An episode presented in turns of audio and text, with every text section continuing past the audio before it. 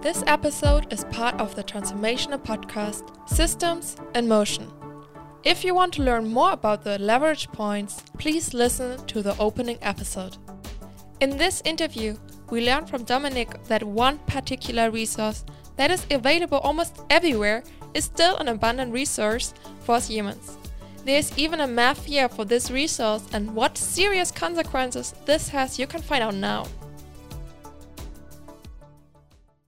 Hello, and welcome to another episode of the GCM Compendium 2021. In this episode, we will interview Dominic Dittrich. He has dealt with the subject of sand. To be precise, with sand mining worldwide, as can be heard in the title, it seems to have a great impact on our environment. Mr. Dittrich, the first question that pops into my mind is why should sand be a problem? Sand is everywhere, and when I think of the desert, there's plenty of it. This question often comes up about sand. Of course, a lot of sand exists on the Earth's surface.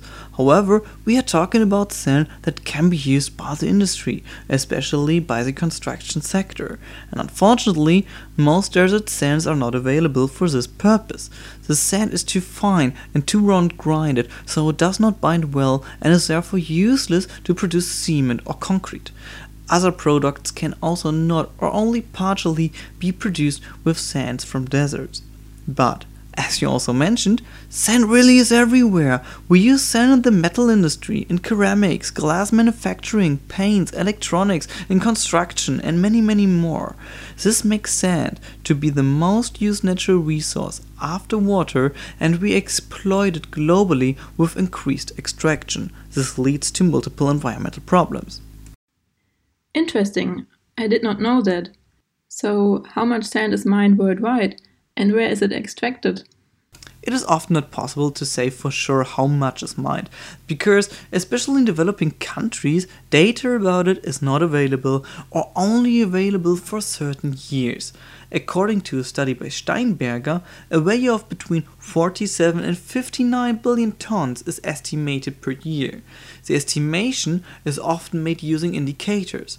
The most significant of these is the production of cement, because 6 to 7 tons of sand and gravel are used per ton of cement. Often, one can deal with figures or classify them accordingly. The UN gave a good example of the extraction in one of its publications from 2014, which I will quote verbatim. The sand used only for concrete in 2012 provides enough material to build a 27 by 27 meter high and wide wall once around the world.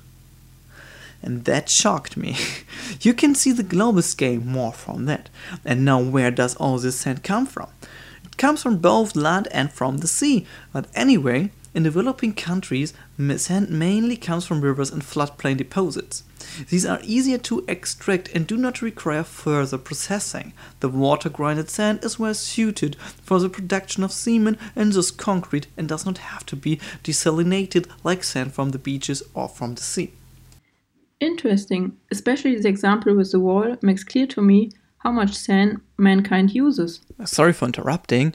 Just a quick addition. A 2015 report by Swanson found that China consumed more cement between 2011 and 2013 than the entire United States in the 20th century. That's crazy. And what exactly are the environmental impacts of sand mining?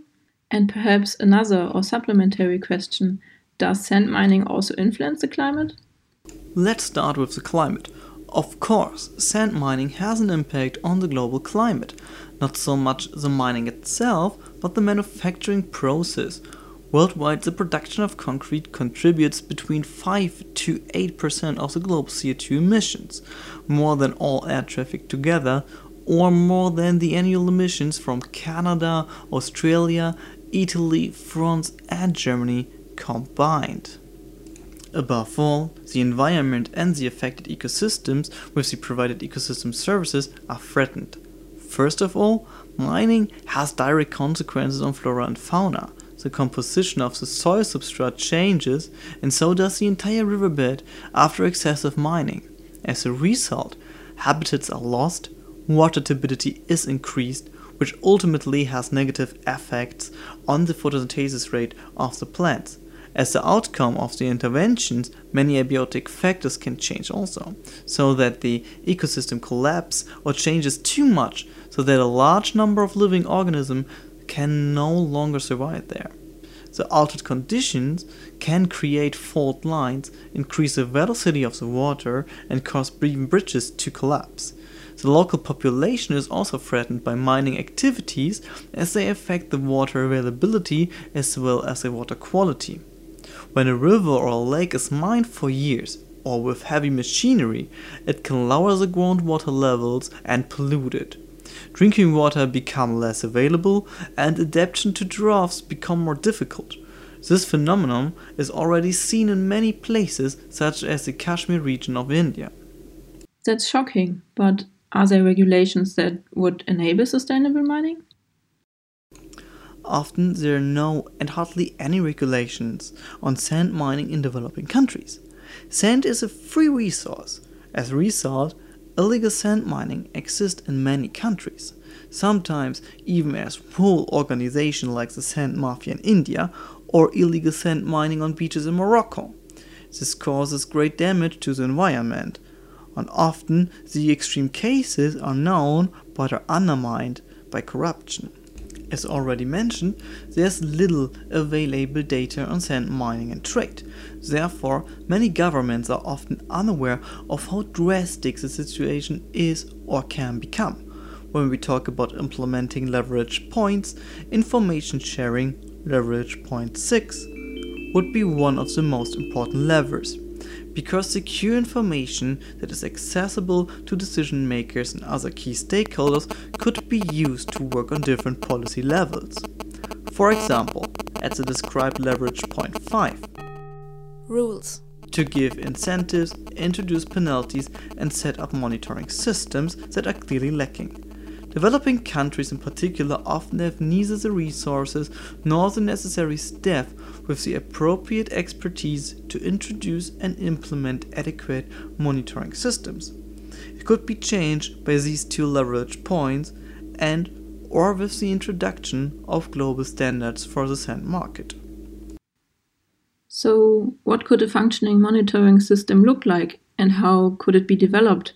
How could incentives ensure that the situation improves? To establish a monitoring system, we first need data about the region. A river, for example, carries a certain amount of substrate every year, and this should not be exceeded. Leverage point 12 Constants, parameters, and numbers could play a role here. Specific parameters have to be developed, as well a limit of maximum extraction to lower the impact to the environment. Trade also needs to be better monitored, for example, Singapore, the country with the highest import of sand, recorded 570 million tons of sand as imports. Yet the export figures of neighboring countries show that 613.7 million tons of sand exported to Singapore. This makes an underestimation of 120 million tons. Illegal sand imports may also play a role here. So, incentives together with appropriate taxes on sand could make alternatives more attractive. What alternatives do we have to sand mining? There are some substitutes that can be used, but as globalization progresses and the population continues to grow, more and more pressure is being put on our resources, especially on sand. Using much less sand would be an alternative. This would mean making better use of our existing structures, to build new structures, old ones could be recycled.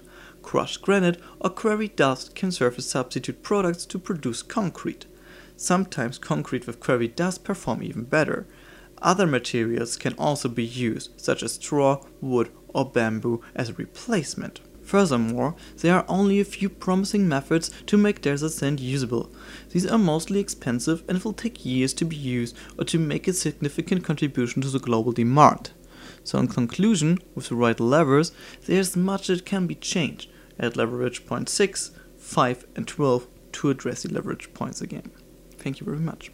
Perhaps there will be a change in thinking so that our hourglass will not run out. Thank you for your interesting contribution, Dominic, and thanks for listening.